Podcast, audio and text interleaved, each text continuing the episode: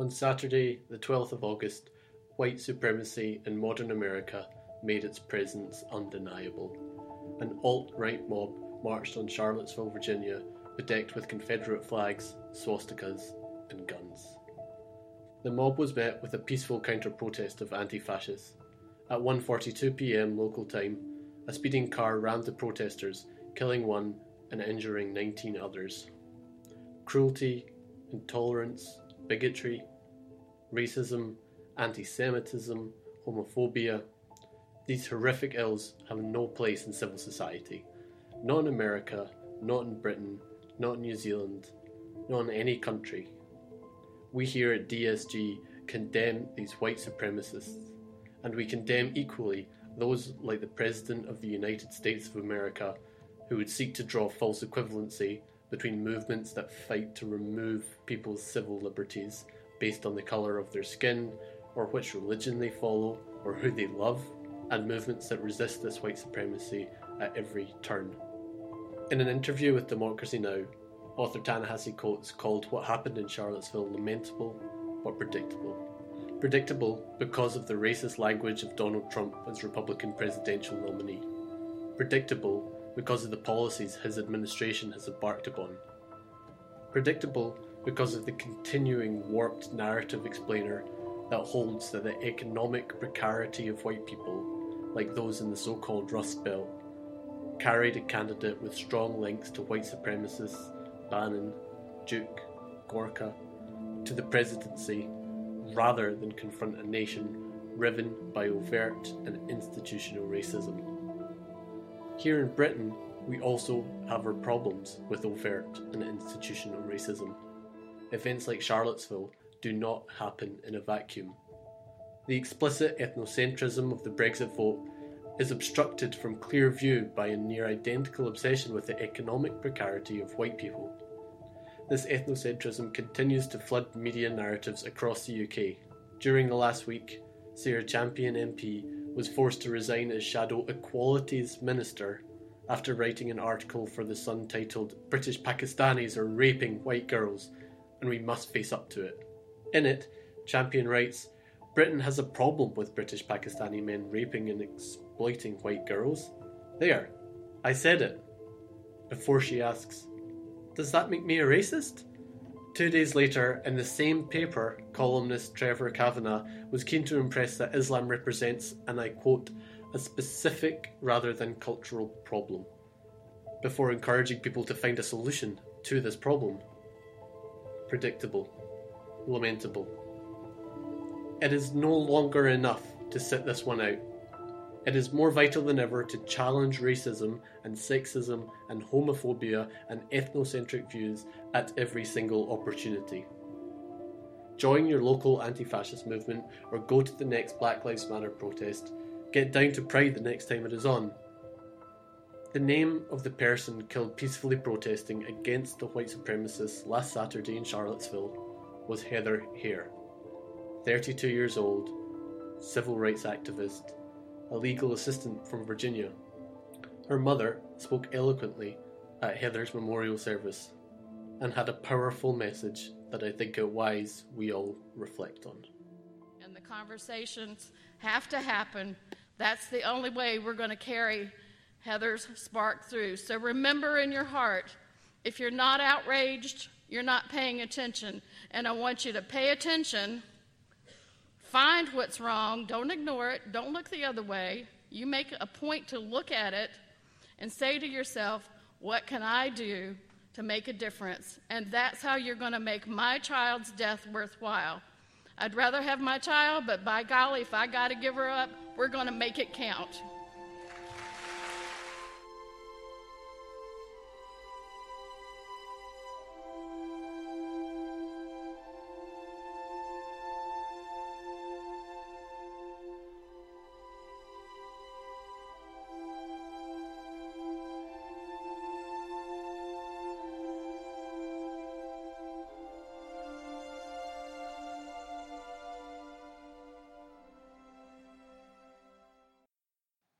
Hi, all, and welcome to our first podcast in quite a few months. We're looking forward to getting back to podcasting on a more regular basis. This week's episode was recorded last Thursday and is about the new season of the Premier League. Enjoy!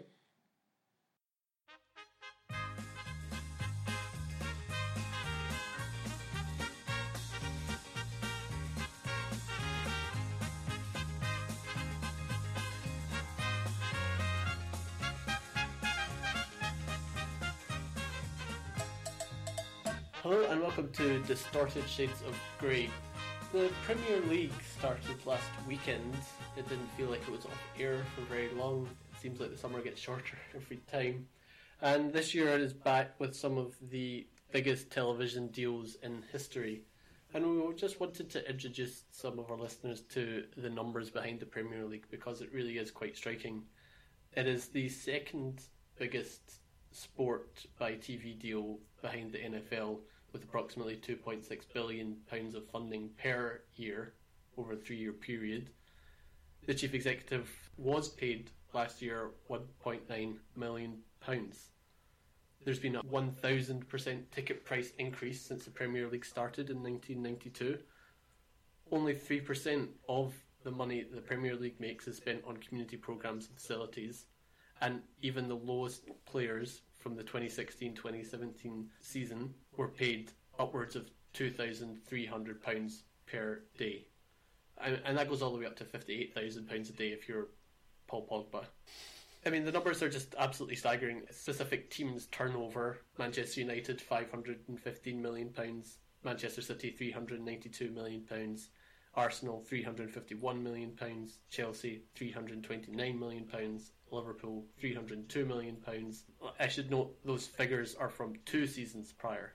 What's really brought this to our attention, apart from the fact that you know the players are gracing our screens once again, and Kelechi can follow the glorious Liverpool into battle once more, but also that a Telegraph investigation last week found that only two teams, Chelsea and Everton, pay the living wage for staff that work in the stadium, on the ground, stewards, cleaners, security. The, the living wage is eight forty five across the country, with nine pounds seventy five being the number in London for the higher living costs. As someone who doesn't really follow football in terms of the teams and who's winning and losing and who's scoring the, the touchdown try home run baskets, I don't know. I thought we, we should we should talk about this, right? Because it's not really something that follows this league around, even although the money is absolutely ridiculous. So that's the context. Where do you stand on this? Is is this something that clubs should have a, a moral obligation to be doing more of, i.e., paying people the living wage? First and foremost, it's good to be back. It's been three months and one day since we last dropped the pod, so it's it's great to, to be looking at Mark, but also doing the recordings as well.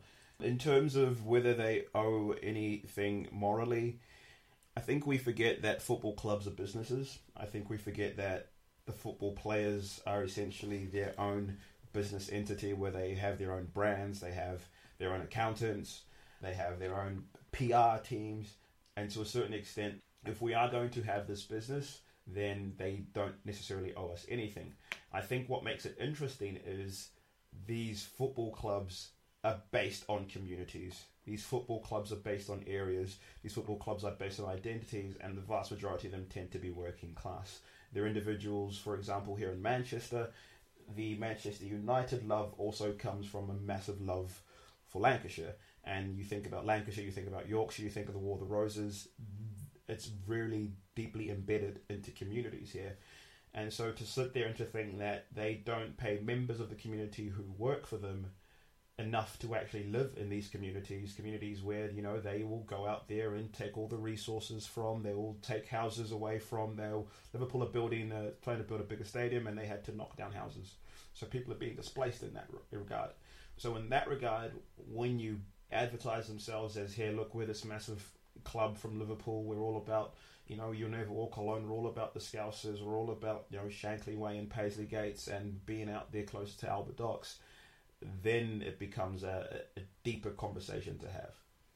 So, would you say that there is an exchange happening whereby clubs like Liverpool, Manchester cash in their working class credentials?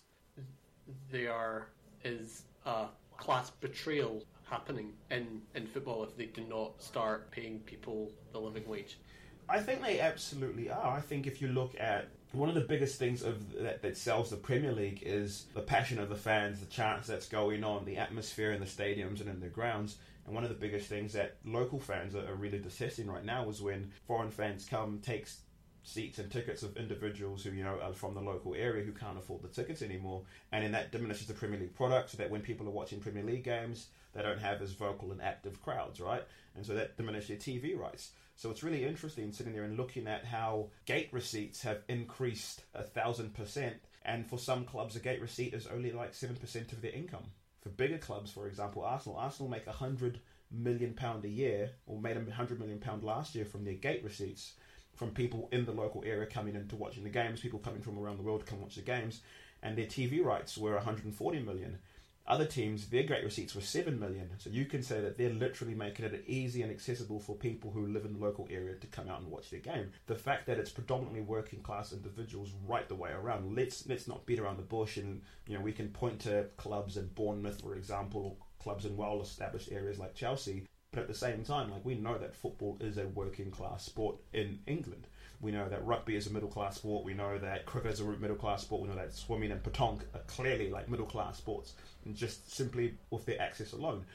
So it is quite strange to sit there and think, look, ticket sales have gone up so much, which have actually literally priced out locals and people who've been season ticket holders from before the Premier League started as a brand, to the point where now locals and individuals who live in and around the area and not being paid enough to literally live in and around that local area. That's quite frightening to think about. Yeah, I think it's reflective of the wider income inequalities that are being seen across Britain, across Western societies. The inequality gap widens every year. Seems to be the current crisis of capitalism at the moment that so few have so much. And at least for me, players being paid upwards of two hundred thousand pounds a week as part of franchises that turn over hundreds of million pounds a year as part of a league that is one of the most lucrative sporting leagues in the world, I can't help but see that that is part of the wider national problem. And I believe that the players, while they aren't specifically responsible, I don't think that talking about specific responsibility is maybe helpful in this context anyway, but it's hard to separate it when, from my understanding, it's not the most taxing job in the world. Uh, yes and no. I think not to like hark on any former glories that I had, but I know that like if you played a game on a Sunday, chances are your body was aching on the Monday and you needed to like sit in the ice bath and that's just me playing Sunday league football. That's not me playing elite level football with world class athletes who are literally being paid every day to run around and to keep their body in peak physical form. Now, it may not necessarily be the most taxing thing mentally, and I can say that because there are a lot of footballers out there who are morons. But it is, it is, it is certainly like very taxing physically and, and to a certain extent emotionally. They they might be rich in income, but in terms of time to spend with your family, in terms of taking your kids to school, um, in terms of being there over Christmas with your family, in terms of going out for a walk or going out for a bite at the local pub, in terms of going out and going on Tinder and talking to girls or talking to boys, there's a lot that's going on there. I think what we could also look at is if we really wanted to dig deep into it, we can also look at how they treat the female um, football teams.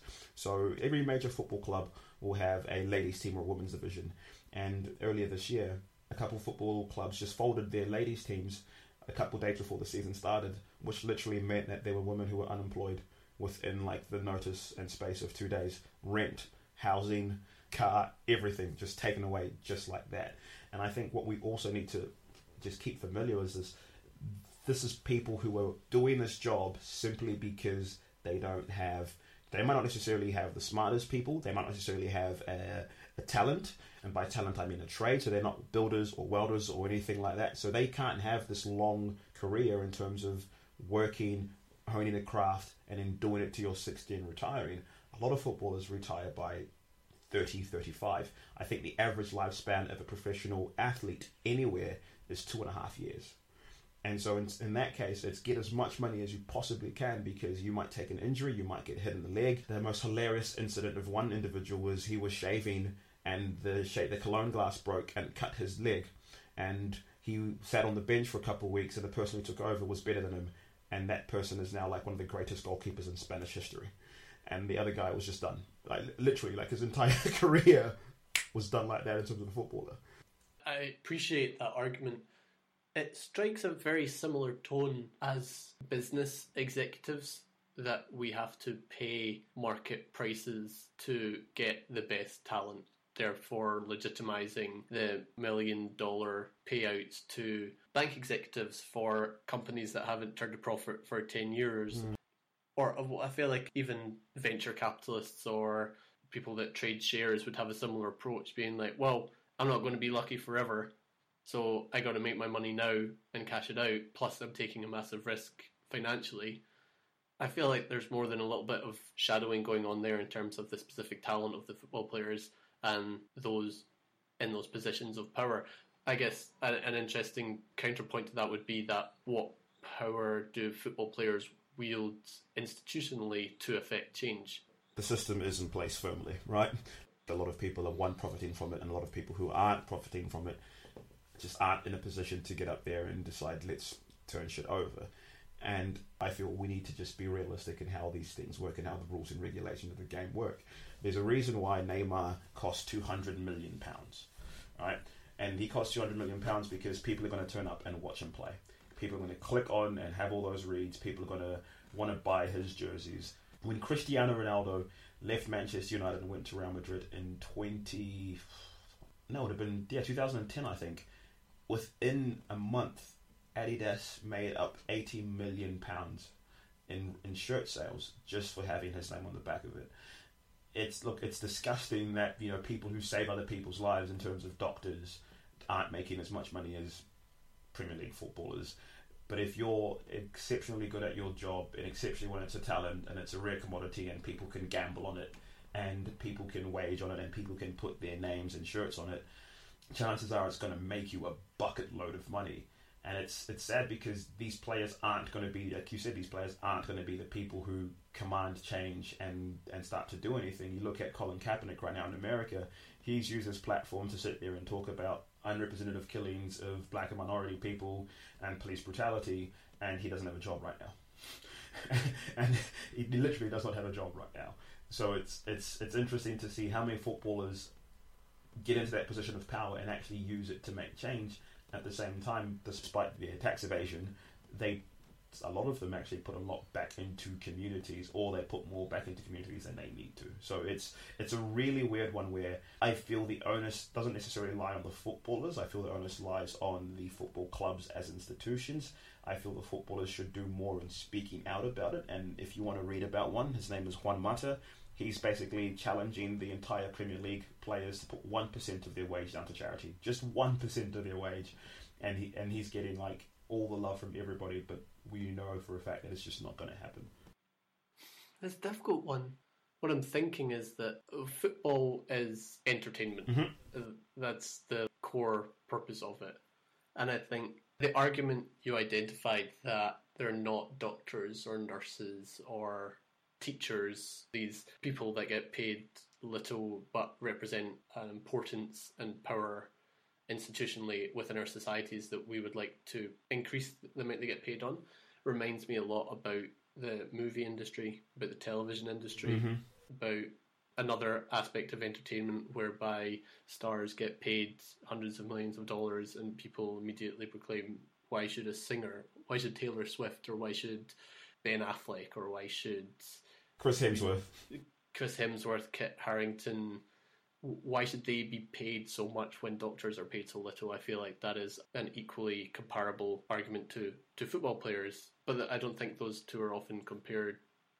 You know, people, I think, dismiss the type of like gossip chat in terms of celebrity analysis that's actually quite interesting yeah. on the web is dismissed a lot more than like football, which is a serious conversation.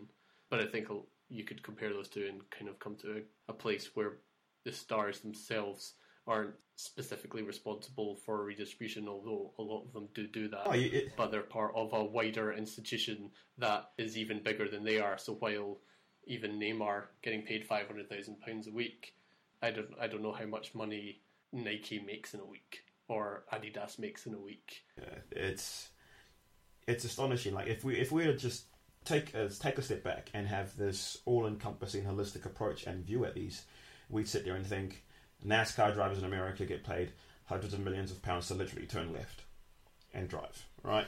We have people who are baseballers who get paid more than Neymar, who are on two hundred million dollar contracts, not two hundred million transfer fees, two hundred million dollar contracts for throwing a ball. Right? If we were to take a step back and look at it, we're like, this is all insane. But people are paying to watch this person throw a ball as quickly as possible because it's a talent. People are paying to watch Kit Harington act as if he's been touched by a dragon because it's a talent. Like people are, are, wanting to listen to Taylor Swift because she can actually sing whether I like it or not. Like my dad said it to me all the time. He's like, if you are talented, people will pay to see you do your talent. It's it's a really sad part because there's like a lot of exploitation going on. I think if we are going to diminish the value of these people, if we want to curtail how much they're earning, we need to take a step back from the value that we place on them.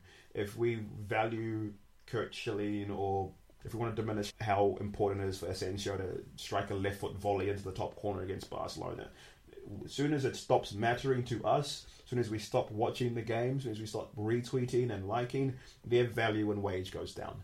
And it's just it's just really interesting that the, the flip side is we do value doctors. Like we do value doctors, but their wage and stuff just isn't going up. So maybe we don't value doctors as much as we should. Let me think about what I want to say next because in bringing up the comparison with the entertainment industry, there's some economic phrase that I think would be adequate here in terms of the monetization of fandom mm. that happens. I don't want to take away the agency of fans to go and spend lots of money on football shirts and ticket prices if that is what they want to do. But a point of clear difference between football as entertainment and the rest of the entertainment industry is that while some shows like Game of Thrones with Kit Harington do inspire a great deal of fealty and commitment from their fans. But I guess that, that's a long way around to say that for football teams, demand is inelastic. It's there.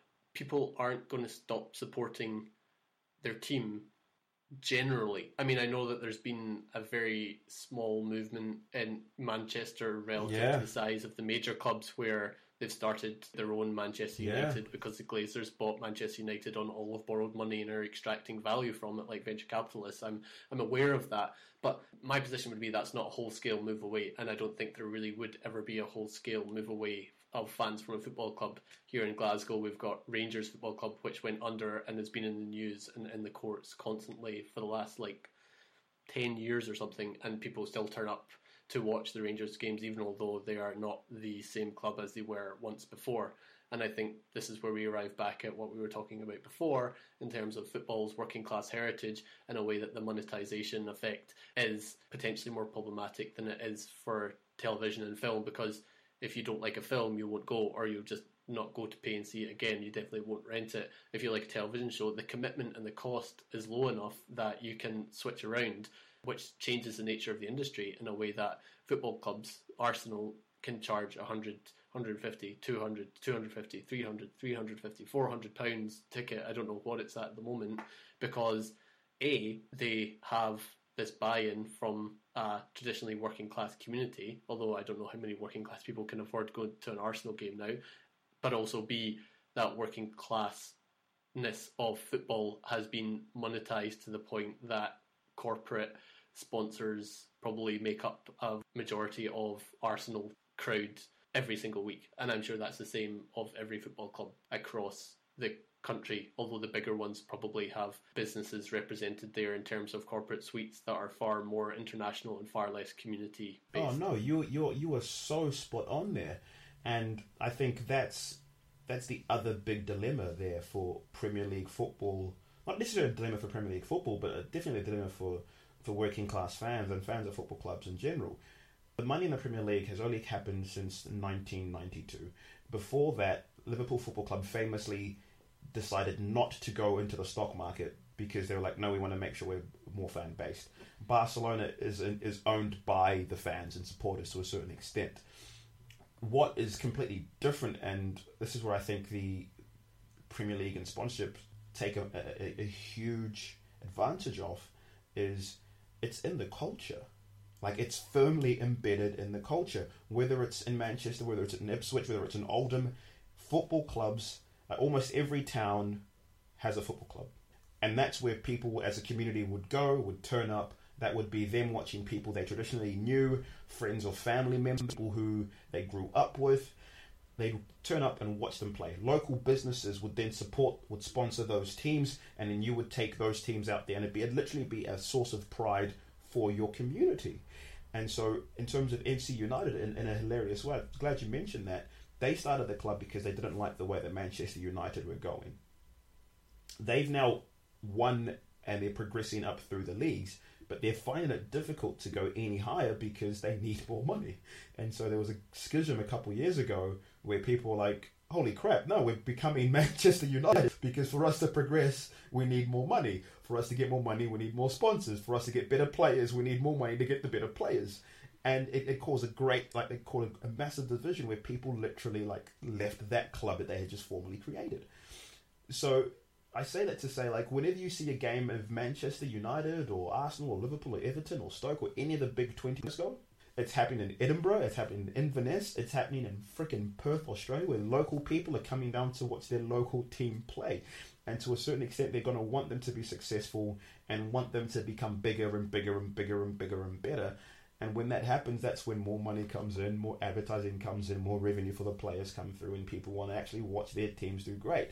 So that is the big dilemma, and you're 100% right. It is not going to be, you just can't turn a switch on culture. Imagine if all the pubs all of a sudden had sponsors here in the UK, and you're like, oh, look, I'm not going to go to my local pub that I've been going for for the last 30 years because they're now sponsored by Barclays. Like it, it, it's a, it's literally like I don't think people understand how football yeah. clubs in the UK are uh, deeply embedded in culture, in generation, in in a whole lot more than just simply living dudes kicking football around for you, does that trouble your fandom for Liverpool? Does it? Do those things exist on separate planes? yeah, yes and no. Like the closest thing to a local football club that I would have is Ellerslie AFC in in Auckland City. Born in Nigeria, lived in four different suburbs in Auckland, played for my local high school team, um, played for Ellerslie Football Club. Support Liverpool because Liverpool were on TV if Liverpool were not on TV, what business would a 11 year old like Nigerian kid in New Zealand have watching the Premier League? Yeah. Right. So one, it's easy. It's it's a language I can understand. It's a culture that's closely similar to the culture that I was growing up in, and it's at a time of day where everyone else is trying to get involved, and I can get involved easily with the with the chants and the fans. So I didn't have to learn Spanish. I didn't have to learn French. I didn't have to learn Italian. I could speak the exact same language, add a couple swear words, and boom, there I was. Now, if Ellerslie AFC suddenly become Central FC in, in New Zealand, and the money is coming into it, I'd love it because Ellerslie AFC would be on the map. But at the same time, eventually it would reach a point where I couldn't afford to go to the games it'd reach a point where I couldn't directly have a conversation with the club president. It'd reach a point where I wouldn't know the, the, the players who were playing there. The players wouldn't be the same people who I grew up with or knew. I wouldn't know the coach. And that's where the familiarity completely takes a step back and you don't realize who's going on or what's going on in the club. And I think that's what, like, Premier League footballers and football clubs in general would have to sit there and think about. And a lot of them you'll find sit there and they completely reject modern football and they gladly go and watch their local team or their local Sunday League team play, where they know the players, they know the coaches, they know the fans. It's a small, tight-based community rather than have Cristiano Ronaldo, Ronaldo walk in tomorrow, score all the goals for you, give you 20 million, and then bounce. I mean, uh, the way you describe it is is fascinating, and it makes it sound like it's almost a completely different sport because the, the opportunity afforded to you as a Nigerian born New Zealander living on the opposite side of the world, but had the chance to buy into and be part of a wider community in terms of Liverpool Football Club. Although I do completely misunderstand how you say that just because you don't speak Spanish, that meant you couldn't support a Spanish team when I feel like the Liverpudlian accent must be as far away from a central a central North Island accent as you could humanly get within the English language spectrum. So we'll just have to examine that a bit further, maybe offline. um, but yeah, it's almost like your your ability to invest in Liverpool Football Club while uh, uh, introduced you to a wider community of other people who are investing in that football club, but actually you share far more in common with the people who are also investing in the football club than the people that support the football club as a whole have with the actual football club itself. That seems to me as a very sharp division. Yeah, man. Like the Liverpool Football Club have no idea who I am. they have they have no idea who I am. They don't know if I pay my registration. They'd only care if I started to subscribe to them and get the like Liverpool FC TV data then they'd care who I am. And even the, like Netflix don't know who I am, right? they have all the data about me and information around me, but they don't know who I am. And to a certain extent, we need to divorce that from the football club. So when we say we, as in like, yeah, Liverpool, we won, they don't know who you are. They don't know. They don't care about you. I could say we, we won about Ellerslie, and the Park family would would be like, yeah, Kelechi, we did win. I've been at the club. I've grown up in the club. I played for the club. I am now supporting the club from afar. I know friends and family are part of the club right now. Like, if we dig deep into this, there are young kids who can't play for the local football club, Liverpool Football Club, because they need to be professional. So they're scouting six year olds and saying, You've got a bright future in football, let's sign you up to this contract and have you come and play for us. So like the, the, the damage that these clubs are actually doing to the local community that isn't simply paying them the an actual wage is also preventing kids from actually playing for their local club. They're charging kids forty five pounds to wear their jersey. Ellerslie wouldn't charge me forty five pounds to wear their Ellerslie jersey. They'd probably ship me one over if I wanted one, and be great to have me like walking around Manchester with an Ellerslie Football Club jersey.